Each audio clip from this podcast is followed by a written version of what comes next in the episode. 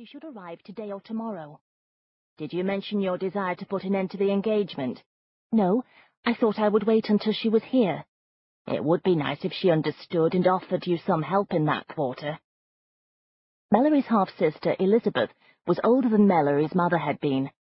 She had been married and settled in London before Mallory was born, but she had always been good to Mallory, especially during her mother's illness and subsequent death. Her kindness even extended so far as to invite Mallory to come to London and live. But her papa had quickly dismissed that idea. Live with you in London? I should say not. Melly is all I have left, now that her mother is gone. Whatever were you thinking, Lisbeth, to extend such an invitation? I was thinking of Mallory, father. I was considering how lonely it is for a young girl her age to be reared in the country, to grow up without a mother or other children her age about.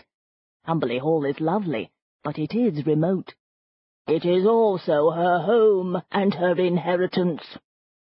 Sir William had turned to Mallory then, and said, Well now, my little princess, do you want to go to live in London with Lisbeth, or stay here with your poor old papa? How vivid was the memory of the way she had thrown her plump little arms around her father's neck and hugged him fiercely. I don't ever want to leave you, papa. Never, never, never. Little had she known then that in the end it would be her papa who left.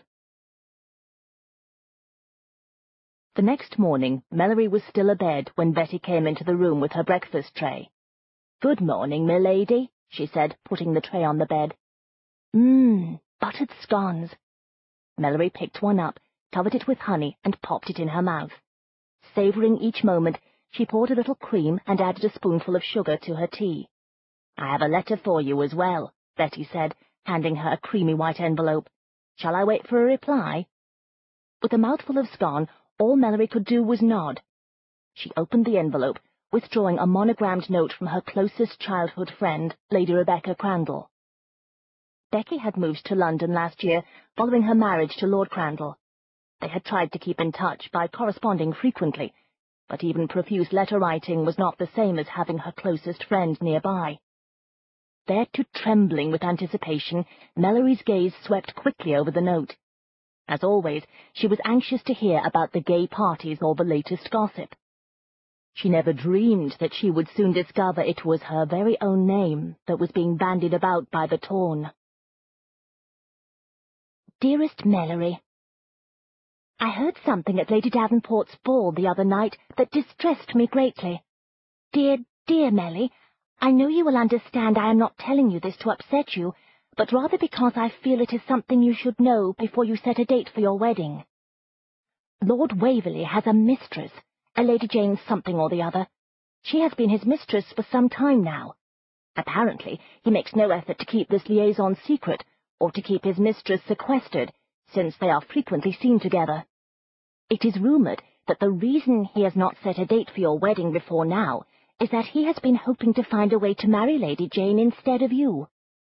Please forgive me for being the bearer of such tragic and disappointing news. Always your loving friend, Becky. Mallory's hands trembled as she felt the sudden surge of anger, white-hot and intense, that burned through her.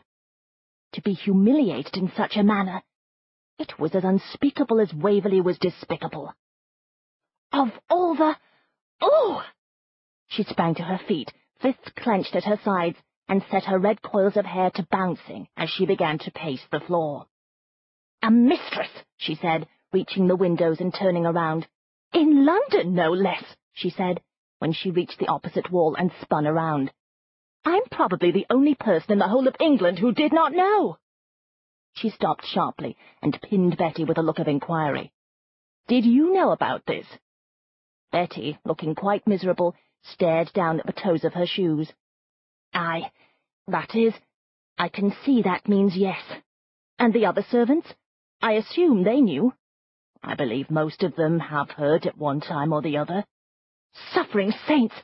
Am I the only one who did not know? I am so angry with myself for being such a ninny. How could I have been so easily duped? She was not angry over Philip's amorous liaisons. He could have a hundred such women, and it would have no effect on her, since she did not give two tuppence for Philip, with or without a mistress. That was not the issue. Of greater importance and concern was his lack of respect and obvious disregard for propriety. Having a mistress was one thing, flaunting it publicly was another.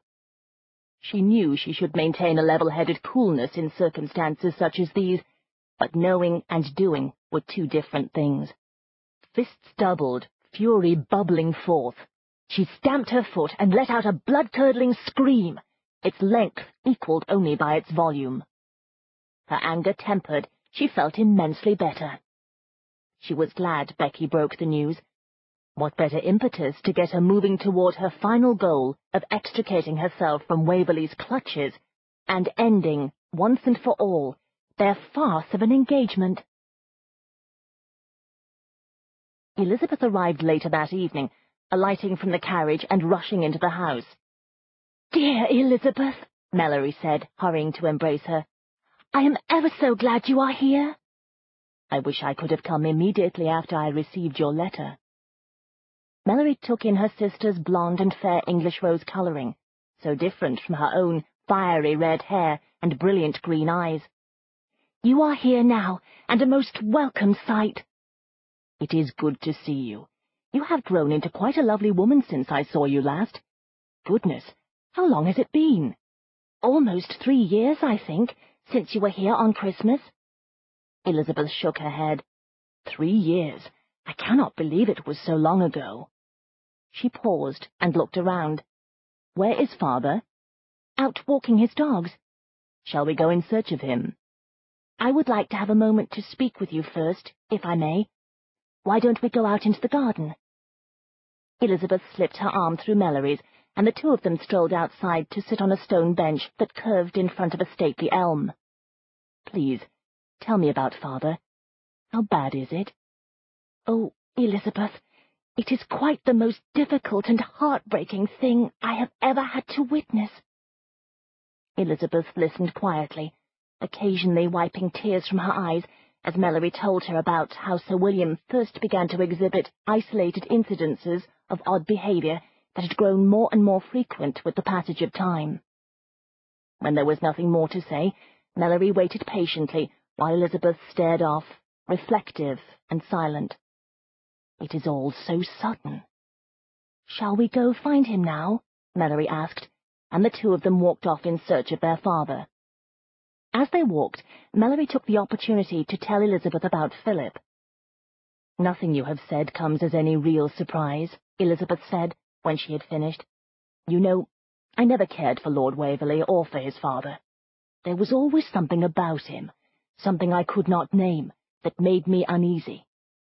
I remember seeing you as a child, so vivacious and full of spirit. Whenever I looked at you with your huge green eyes and red bouncing curls, I could not help feeling so much pity for you, and the future father sentenced you to when he signed that betrothal contract. The sound of yapping dogs and their father's voice ended any further discussion.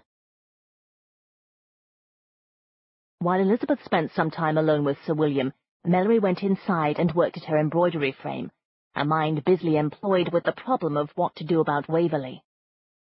She had been working for about an hour when she heard the sound of footsteps approaching. Mallory jabbed her needle into the fabric and looked up to see Elizabeth come into the room, carrying a cup of tea. When she sat down beside her, Mallory saw her half-sister had been crying, and she felt compelled to soothe her as best she could. I'm so sorry. I know it isn't much consolation, but I know how you feel. I know you do, you poor child.